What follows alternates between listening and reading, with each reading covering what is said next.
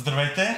Сега сме с професор Николай Витанов. Доста от вас вече предполагам са го виждали, най-малко поне по различни телевизии.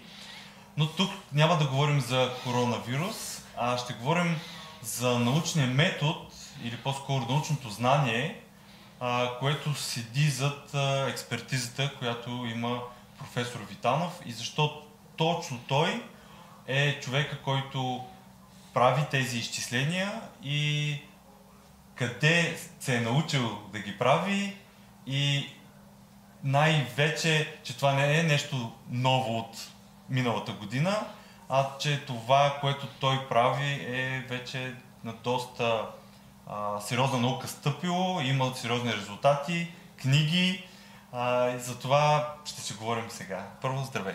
Здрасти. Сега нека да го направим така. Ще почна приказвам и понеже си говоря, говоря, говоря, ако нещо трябва да смениме темата, сменяме темата, за да даш въпроси. Да. Сега, най-напред да кажа, че е, две неща.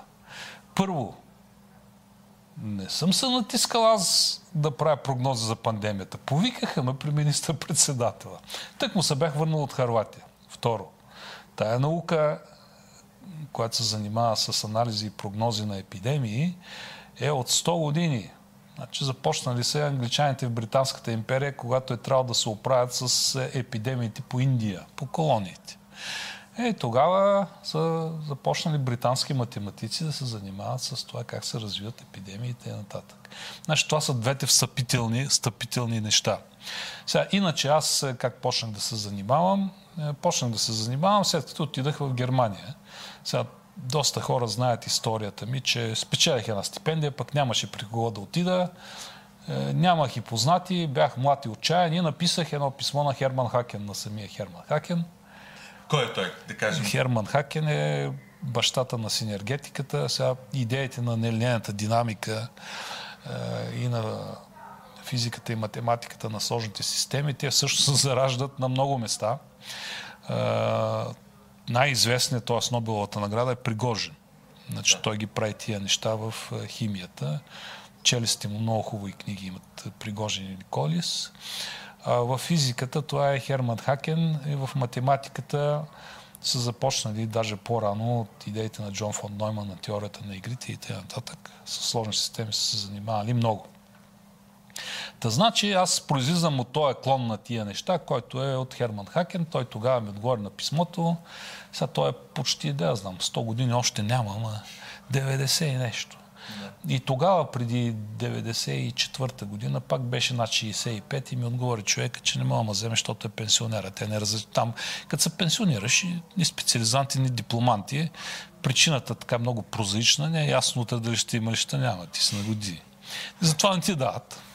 И колко ти да си велик. Така и на него не му дадаха, но той каза спокойно, аз ще ви намеря. И така попаднах при професор Бусев в Бавария и там прихванах нещата. Сега, Штурварската школа, освен Хакен, има още един важен човек, който е Вайдлих, който се занимава с математическа социална динамика, там уравнение на Фокер Планк, мастер question и т.н.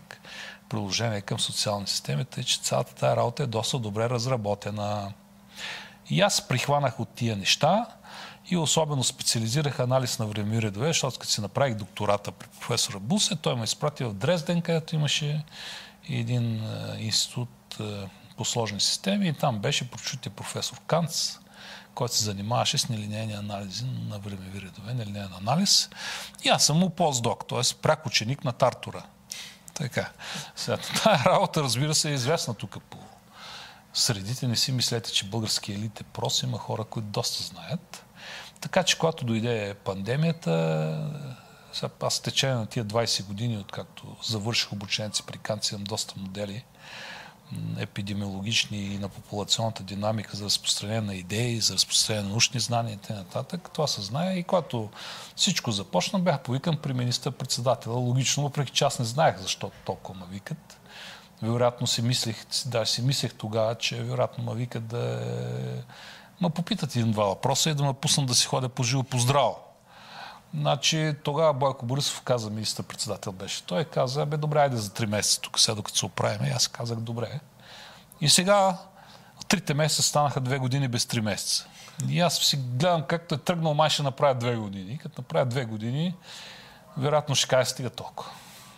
Не, а ще, ще може ли да се, да се позволи това? Ние гражданите си го позволим, ти да спреш да... А, дали ще мога да си го позволите, не знам. А, това е много хубав въпрос. Сега. А не малко да философстваме на него. По него. Сега, за да се правят тия анализи и прогнози и то, между другото, аз много лошо научих народа. Но правя прогнози месец-два напред. Ама да. ви знаете ли как се прави тая работа? Никой не знае. Те затова хората не разбират. И затова аз искам да си поговорим за научния а, принцип на, на работата. Как науката работи? Ще си, даже ще си поговорим. А знаете ли как се прави? Това, това не е проста работа в тази изменчива обстановка. Затова почти няма друг, който да ги прави. И сега да кажа тук, човек трябва да познава някои дялове от математиката, които аз за щастие научих Германия. Нали? Математиката е безкрайна. Сега тук в България има грамадна сектанщина. Е, седнал човека, отишъл в математическия факултет на Софийския университет, например. Прочели му 15 курса. Дали му хартийка, на която пише диплома и той вече, аз съм математик, другите не са. Уважаеми зрители, аз не съм завършил математическия факултет, обаче знам, че математиката е безкрайна и в математическия факултет на Софийския университет се дава само началото на пътя.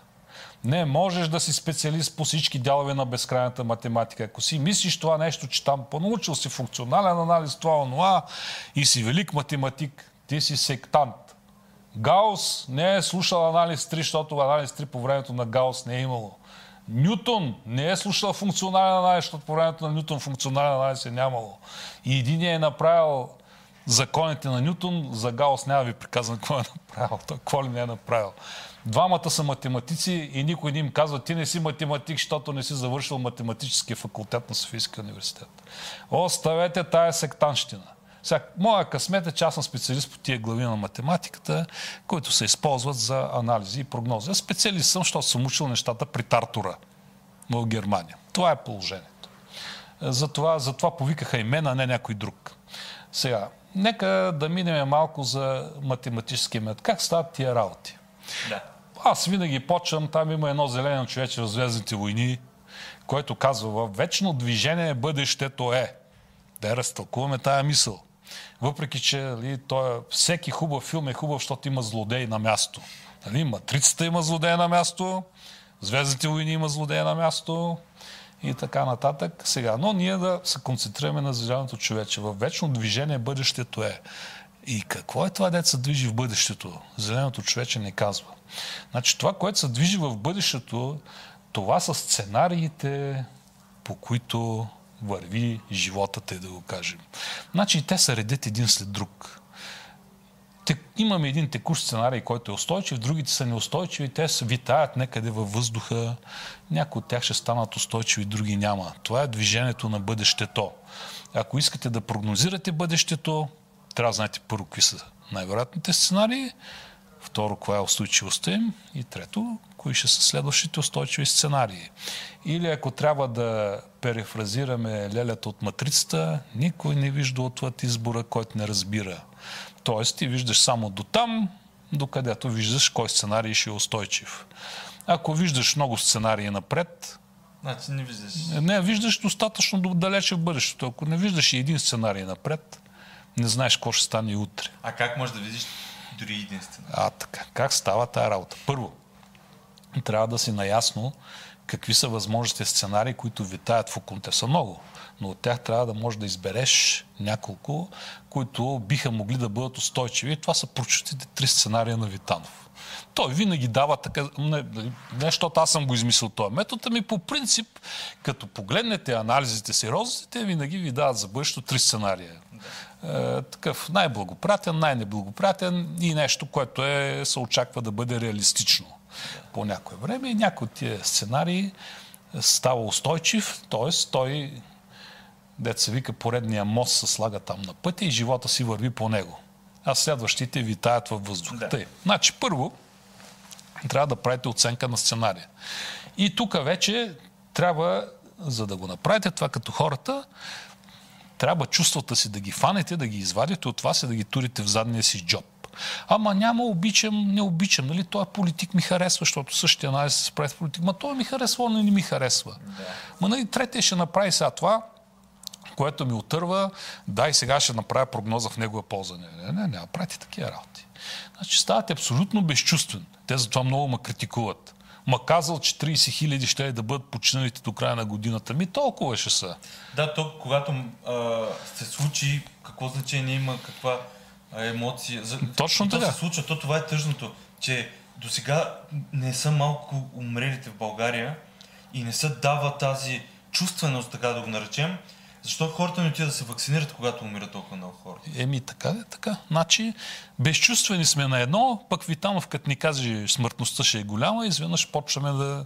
Ами тя ще е голяма на базата на невакцинираните и на, на базата на болните хора, които разпространяват също вируса. Така, така. Това, е, това е най-елементарното. Но защо се получава вече... Това са фактори, които стабилизират сценария висока смъртност. Да, ето. Ето, да. значи, и като си плуват сценариите висока смъртност, по-ниска смъртност и т.н. нататък, вие като направите анализа и казвате ми, той е с високата смъртност ще е устойчив. Да. И той става устойчив. Защото фактите на невакцинирани и разпространяването на вируса е факт също. Така. И вече като може да предвидите два-три сценария напред, с течение на времето, при мен бяха 20 години, започна да го правя това, значи предвиждате и виждате напред какво ще стане 2-3 месеца. Така. Като видите какво ще стане 2-3 месеца, вече минавате нататък. Имате съответните математически модели, за да пресметнете параметрите. И това е то. Просто е. Значи, е, просто е. просто Матем... да се каже две изречения. Математическите модели, те се състоят значи, от доста неща. Има най-различни модели. А, сега, някои от тях се състоят от нелинейни и диференциални уравнения и има едни такива, които са по-интересни. Трудно е да, ги, да се обясня на аудитория, която е, но образно мога да се каже така. Имаше едно време една песничка, тя между другото се пеше при 30 години и тогава май беше 9 милиона мишлета. Изкарват се взаимно ченгета. И те нататък. Тоест, взимате 9 милиона мишлета, фърляте ги в компютъра и изчислявате поведението им. Значи за това някога ви трябваше суперкомпютър, сега компютрите станаха толкова мощни, като че, че може... да, като старите супер. Да, да, да, аз в момента компютъра ми вкъщи е горе-долу толкова мощен, колкото крея, който използвах някога, като си пише докторантурата в Германия. А, това е смешно. Тя фирмата Крей не съществува, хората не знаят какво, но има време имаше една фирма за суперкомпютри, Крей се казваше и в Германия имаше един такъв. И аз си писах на него докторантурата. Та, значи, защо е тъжно? Защото тогава се пееше 9 милиона мишлета, пък сега са 7 милиона мишлета, че маса и по-малко. Да. Нали, това е една... По-малко, по-лесно му се изчисли. значи, от гледна точка на изчисленията става по-лесно, защото и така, значи, като е, хвърлите тия 7 милиона мишлета в компютъра, т.е. 7 милиона, то не се стряскайте, уважаеми зрители. Това се казва агентни, агенти, се казва всяко мишле или всеки човек, а моделите се казват Agent-Based Models. Тоест, като хванете това нещо и агента, т.е. средният човек, но дадете достатъчно свойства и фърлите всичко това в компютъра, средно погледнато, той ще ви предскаже ма доста добре поведението. Това, дали, това отдавна, отдавна се прави, сега американците го правят даже с техните 350 милиона човека, че тук 6,5 милиона, нали, няма да... Та, така, имаме и такива модели, които, с които определяме някои параметри. Тоест, модела, не искам да кажа, не е един тип. Да. Значи ние използваме много модели. Защото за да предскажеш сложната система българско общество и неговото поведение по отношение на коронавируса, не мога само да напишеш едно диференциално уравнение да. или там да зададеш някакво вероятностно разпределение. Не става така, то е доста по-сложно. Сега същото е, когато като имате тази методология, освен коронавирус, мога да кажете, тя да има поведението на мишлетата по отношение на политическата ситуация. Тоест, какво ще стане следващите избори. Да. И така, и това, и това нали може. И... Добре, ме ми е интересно да, да поговорим малко за преди коронавируса, за книгата, да. за тези а, да кажем, научни задачи, които е трябвало да се направят или си правил тогава? Сега, как почна цялата, цялата работа почна много смешно, защото когато отидах при Канц Дрезден, той институтът беше съвсем нов. Бехме няколко човека само. Като погледнете сега книгата му Канц и Шрайбер, значи Шрайбер той беше постдок на Канц, другия постдок на Канц бех аз. Нали. Имаше и още един, който сега е голям спец в Франкфурт по борсите, ама той пише програмите. Това е велик програмист. Аз по-добър, по-добър не съм виждал. Но му намерих една грешка в една програма, която е неизбежно. Та, значи, тогава имаше доста пари. Института беше нов, трябваше да се назначава състав, обаче бюджета си върви. Ема, бюджета си първи, ние живееме като лордове там, ма трябва да се отчитаме. Да. И едното направление се занимаваше с е, е, биологична физика и биологична математика. И трябваше някакви статии там, защото то в момента са 50 човека там. Нали, идват ви пари за 50 човека, пък вие не произвеждате никакви статии. Да. Опасно е това. И събра големия шеф.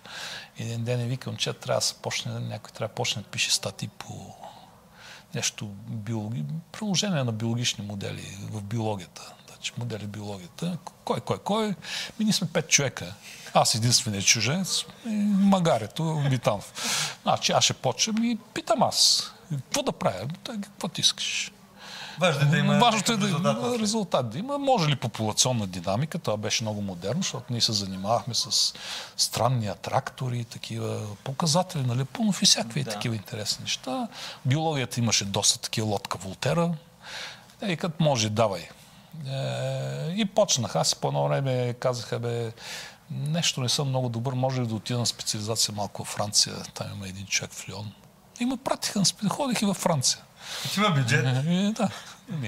И така, деца вика, е, учих нещата от е, тарторите. Сега лодка Волтера съм ги учил от професор Ален Ренео в Лион, което е крупно име в е, френската наука. Беше директор в ЦНРС. Вероятно се е пенсионирал вече, защото той тогава беше на 60 години. Да е жив и здрав, не знам. Ако е жив, да е жив и здрав. На много неща ме научи. И така започнах да се занимавам с популационни модели. По едно време усетих, че съм ударил джакпота. Що? Ами защото почнах да чета с разни статии и гледам, бе, приложение на тия неща в економиката. Приложение на тия неща в социалната динамика. И почнах да си мисля, абе няма ли приложение като социалната динамика, а няма ли приложение за разпространение на идеи? Чета, чета, чета, чета, бе, има нещо, но баш такива модели няма. И си рекох по едно време, я да направя с една математическа теория на идеологическата борба на идеологическата е борба. Значи как идеите се борят една с друга. Да. И я направихме и има една статия, която предизвика доста шум, защото като я направихме, таман беше излязла, значи 2010 я направихме тая. 2012 тръгна, вие сте забрали вече, ма тръгна арабската пролет. Точно. Нали, арабската пролет и като почнаха едни писания, ма сега демокрацията, като фане да изхвърли исляма, там исляма вече умира, демокрацията идва в арабския свят. Правиме ние сметките и ха-ха-ха, оказва се, че исляма ще басти с демокрацията, т.е. арабската пролет ще умре. И да. сме го написали в статията. И те като почнаха, ах, вие такива, нали, поредния път. Значи. Ах, вие тук какво си мислите, че предсказват ми те, че исляма ще да се оправи с демокрацията и сега какво стана сега? Какво стана в Афганистан, примерно? Какво стана нали? в Афганистан, да. нали? И армия, армия в Афганистан, Ирак, армии вкарахме най-мощните. И какво? Идеологията си идеология. И така. Тоест тогава, чрез този модел, е, излезе такъв резултат. Излезе такъв че резултат, че арабската пролет, даже мога го четеме. Другото беше, което изследвахме, е как е, турците са ислямизирали Балканския полуостров. И се оказа, че са, го, че са го ислямизирали баш по нашата теория. Затова им се е получило. Затова им се е получило. Те нали, не са знаели теорията на Витанов, обаче са действали. Интуитивно, инту, са, ин, интуитивно са действали както трябва. Да. И това, това също го има. Статията може да я прочетете. Тя... Добре, ще сложим линк към статията. Да. Значи тя се, тя се казва точно така дискретен модел на идеологическата борба и т.н. Там нали, може да видите как една идея може да е умряла, пък после се възстанови. Тоест, като че режете една идея, трябва да я режете. Не да я режете до степен, че да остане само Ленин. Нали? Да. Ленин може да стане, ама ще ви я възроди. Така. Но това са, това са такива. След това, следващото нещо, което видяхме, след направихме теорията на идеологическата борба, вече се насочваме към книгата, аз видях, си реках, чакай бе, щом идеите по този начин се разпространяват, че то политически идеи, научни идеи. Я да им сега какво има за научните идеи. Да. И почнахме да правим тая теория, която по-късно се оказа в основата пък на теорията на миграцията, която направихме. Видяхме, че там има епидеологичните, епидеологични модели на, идеолог, на разпространението на научни идеи, те наречен Гофман Невил.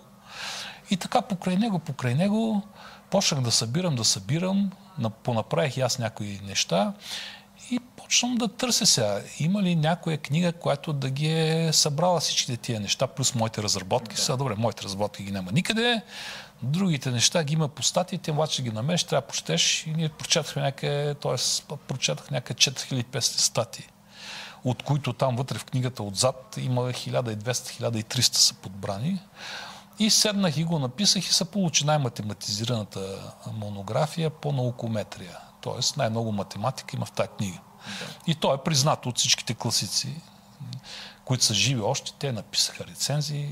И, да кажем и къде е публикувана тази книга? Публикувана в Шпрингер, значи единия класик, няма да го казвам, кой ми беше рецензент. То беше ясно кой беше рецензент. Доста се разправяхме с него, но пък искам да кажа, че е, подобренията сега... Разправях се, защото искаше големи... И това, и онова, и третото, и четвъртото. Сега един автор написал си една книга 3-4 години, изведнъж идва някой и казва, още една трета. Тоест още една година се занимаваш с това. Не, бе, не ти е приятно. Разправя се, разправя се, обаче с течение на времето осъзнаваш, че всъщност нали, той човек е голям специалист, какво ти каза е полезно. И тъй лека по лека се предадох. 80% каквото искаше вкарах в тая работа. А пък другия ми беше рецензент, написан на, на такъв, написа рецензия, ма след като книгата. Да. И най-отдолу завърши highly recommended. Сега да имаш такова нещо от класик на наукометрията, да, да. не е така. И така се получи. И, и пак аз ще повторя, издателството. Издателството е Шпрингер, нали? Най, да, най, най, това е най- голямото известно, признато издателство за научна литература в света. И така си имам самостоятелна монография по наукометрия в Шпрингер. Сега. Това е самостоятелно, т.е. един автор. Е, да, книга, един автор. Това, което като цяло в България никой не може да каже, ама тебе са те публикували там, защото виж с автора ти какъв е голям. Да, Бе, не, не, няма голям с автор. Няма, автор, няма. друг, освен... Е, сега, смешното беше, че по това време те пак ми се присмият. Тук общо взето, като почна да правя нещо, и сега ще ви кажа какво прави сега, пак ми се смеят. Е, не се научиха, обаче след 10 години пак ще плачат. Така, значи тогава ми се пресмиваха, ама какво се занимаваш ти с наукометрия, ма това не е наука, ма то има само теоретично приложение, днеска ми се катерят по главата, ма дай тук да видим хаш индекс цитати и то и уно, и тук сме направили една система, гледа човек системата им и се фаща за главата. Защото нали, не се прави така. Най-големите трагедии в наукометрията идва от хора, които не разбират принципите и тръгват да правят системи за оценка. Да, абсолютно. Защото да не говорим, че една наука няма нищо общо с другата наука в а, начина на цитиране, на писане mm-hmm. на статии, на писане на, на, на книги. Да не говорим пък за експерименталните mm-hmm. м- модели, ми така. А, което аз, бидейки човек, който посещава лаборатории и научни организации и включително тази година бяхме и в Дубна и знам, че и ти скоро се а, върнал там а, нали, да видиш толкова различни м- учени и места, където се прави наука, няма как един модел да оцени всичко това нещо. Не, така. не мога да сравняваш. Аз винаги им казвам, не мога да сравнявате круши с ябълка. Бе. Крушата си е круша. Ябълката си е ябълка. Всяка си има Даже има понякога круша и кружка, да. която ти свети вечер, нали? И ти искаш едновременно да ги сравниш, което никакъв значи, начин трябва, трябва много да се, трябва много да се, да се внимава. Та, така стигнахме до книгата, от идеологическата да. борба до книгата. Значи и след книгата в момента сега излезе една нова книга, пак от издателство Шпрингер, където се събрахме няколко човека и написахме по една глава да видим как вървят текущите. Сега, знаете ли на мен коя глава ми дадаха? Математическа теория на кадровото развитие на науката. И там съм описал и един хубав институт, като фанете и го създадете, и след 10 години му замотате 20 кадровата политика, да видите какво се получава след още 30 години. Западняците винаги ме питат, бе, Витанов, откъде ти идват на тези, тези готини идеи? Бе? Ела България. И аз това, това им казвам, аз съм България, те, няма какво да ги мисля, те ми идват. Значи, откъде съм взел идеята за един институт? Ми фащате един институт в БАН, който е създаден 70 и някоя година. Като примерно механика. Институт по механика. Например, Например, случайно. значи след 10 на 15 години идва 89-та. Изведнъж оно и отношение към науката се сменя. Кадровата политика се замотва. Ако някога в БАН е било престиж да работиш, става Не е престиж. Не е престиж. Деца вика идват хора, които чиято производителност не е същата като на уния старите. Изведнъж производителността на института започва да спада. И там си има една математическа теория, която ви описва как тая работа ще стане. Ще се такова. И това е. Така, сега. От тук нататък вече, както виждате, има еволюция. Продължаваме с идеите. Какво правиме в момента? И пак ни се смеят. Ами следващото, което е математическата теория на властта. Може да се направи математическа теория на властта, но преди властта да ви кажа, че тя е базирана след книгата, направихме вече математическата теория на миграционните канали. Защото книгата излезе 16-та година, 15-та година беше в издателството и там има, там има един такъв модел. И като аз бе в Германия, като дойдоха проблемите в Германия, сега има хора, които знаят всичко. Дойдоха едни хора и казаха, бе, професор Витанов, вие се занимавате, е там във вашата книга, която ще излезе, и аз викам, «Е, ти да знаят, нали сега, какво, ама знаят, какво ще излезе. И имате там един модел, не може ли да го някакси приспособите, за да опишете миграционните канали. Това когато след Сирия... То се 2005 случи- на 2015 година, 2005 големия, големия, за да предскажете какво ще е 2016 година при нас в Германия. Те знаят, че 2015 вече и до тук се напълниха, ми 2016 ако остават така, какво ще е.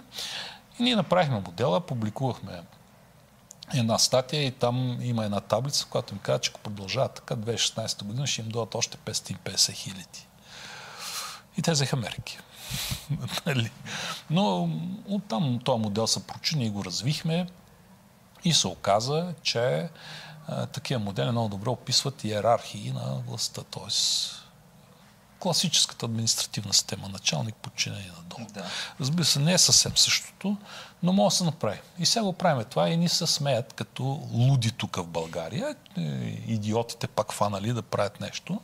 Само, че сега като бях в Русия, там се отнесаха съвсем по друг начин към тая работа. Даже ми казаха, давайте професор Витанов, това ще е много полезно. Особено за държави, където административната система е доста близко до строгата иерархия. Там по друг начин приемат науката, много по различен начин. Да. Поне аз моето посещение с Дубна, къде, също където видях, просто такова нещо не съм виждал в България, така да се Ах, каже. да, да, да, да. За тези 15 години комуникация на науката. А нали видяхте, че там управляващия страната им е дигнал бюджета 10 пъти и те са спрели почти всичките апаратури, за да ги апгрейдват. Както и че сградите са почнали ли, един хубав стил, такъв 50-те, 60-те години, късен сталински стил. сега, се- сега ги апгрейдват, всичко там се, се прави. Отношението към науката, разбира се, е съвсем различно. Та, така това правим в момента. И ви казвам, сега не се смеят не мога да се направи такова нещо. Ай, ще им се 10 години. Като излезат на витално статиите.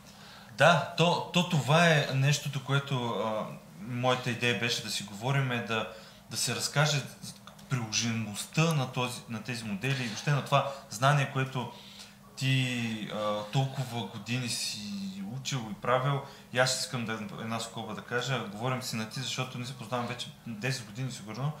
А, и толкова много статии имаме в списанието от теб, свързани основно с този принцип, но разказващи примерно защо Япония става това, което е, защо Точно Китай така, се случват едни интересни неща в различни династии. Чингис хан защо прави това, което прави. А, и доста други интересни неща. Аз сложа линкове към тези статии. Да, да ги прочетете, защото наистина а, това да може да се види конкретен модел как се е случило в историята и как а, ние се изумяваме на Чингис хан, нали, обединил колко племена, па станал император в Китай, пък нещо нали, друго се случило там. Защо се е случило и как то, точно този същия научен принцип Точно може да. да бъде а, а, показан за историята, но може да работи и за това какво ще се случи, ако а, тези данни, които ние имаме, а, бъдат а, добре обработени. Така, значи, уважаеми зрители, много статии съм публикувал при тях в българска наука, иллюстриращи идеите на теорията на сложните системи. Той спомена за Япония, цикъл е завършен, за Китай още не, е, но да ви кажа сега, Деца вика, нали, знаете, Кума Лиса знаела 200 неща, Ешко Бешко 3, значи китайски император изчел всички книги на света и не прочел най-важните, а Чингис хан прочел две книги. Само две. Нали, той нали, с четенето не е бил много. Но обаче е трябвало да бяга там на млади години. Убили са баща му, между другото татарите са убили баща му и той ми е разказал играта, тъй че 1203 година татари няма, нали, сега, ако, ако си мислите сега, че има. Та, той е трябвало да бяга от тях в един манастир и там монастите са го научили да чете там в манастира и той е прочел две книги. Едната на Шан Ян, другата на Сунза. И, и това е, обаче това са, фун... Не е малко. това са фундаментални книги, които са го научили на принципите, на които той е направил огромната империя. И си представете се, Чингис хан с принципите, младока излиза, отива в Монголия, където племенните вождове са на нивото, бе дай пада нощта да гепим конете на, На комшията. на комшията. Изведнъж идва един стратег, Ма много ясно, че ги е разпилял за, за нула време и след което нали, се е насочил, като е обединил Монголия, се е насочил и към е, Китай и към Централна Азия и така нататък. Тъй, че... Но важното е, че той е следвал принципи, да речем, че е знал Сунза. Имало едно, сега тия, които са автономна област, там какви бяха мисулманите, Да. как се казваше тя. Значи те са били независима държава по времето. Той, той ги е раз, Чингис хан ги е, е разформировал като държава, защото не са му, те тогава са били мусулмани, не са му пратили армия, която той е тръгнал да се бие с този Джалаладин. Да. Те са му обещали армия, не са му пратили. Той толкова се е досъл. Значи, вижте какво значи да си чел Сунза, че е назначил специален човек, който преди вечеря, този човек е трябвало да ходи да му казва тая държава още съществува, Велики хане. И представете ли са, Великия хан ще вечеря и идва някой и ти казва, бе, тия още са живи. И ти го наемаш народ, да Ти го, на- да, нали, да, да, да не забравиш. Да, и да. така, е такива, е такива неща. Нали? Това е когато се прочетеш правилните книги. Когато се правилното прочете, време. нали, деца вика, Ешко Бешко, нали, той е прочел две книжки, ама му свършили, направил най-голямата империя на света. Та такива неща, принципите на, на това, значи, те са всъщност принципите на теорията на сложните системи и те действат както в историята, така и в обществото, така и в епидемиологията, така и в физиката, така и в химията и в биологията. Така че това е. За щастие аз имах късмета в Германия да попадна при големи хора. Аз бях едно българче, което нищо не знаеше. Значи ревеше ми са първите 6 месеца в Германия, като разбрах колко не знам. Но стиснах зъби, седнах и покрай големите хора прихванах нещо. И както е казал Нютон, късмета ти е да седиш на раменете на гиганти. Виждаш малко по... Ако и ти да, си, да не си много висок, ама като седиш на рамото на гиганта, виждаш далеч. Така. Ами това е, мисля, перфектният завърших на, може би, поредица от подобни разговори, защото има много какво да си говорим. Аз ще сложа а, максимално много от а, нещата, които говорихме като линкове, като статии, като а, това, което професор Витанов е писал и за БГ наука, и в а, научните среди, като научни статии, което го има в интернет. Така че а, вижте го, за да разберете първо как работи основно научния метод, чрез знание и тестване и изчисления и доказателства. А, и за това, това, което сега се случва с коронавируса, а, трябва да можем да, да предвидим, за да вземем мерки. И благодарение на професор Витанов се надявам да можем да реагираме максимално правилно а, и съвестно, не само като индивиди, но и институциите. Това е. Чао!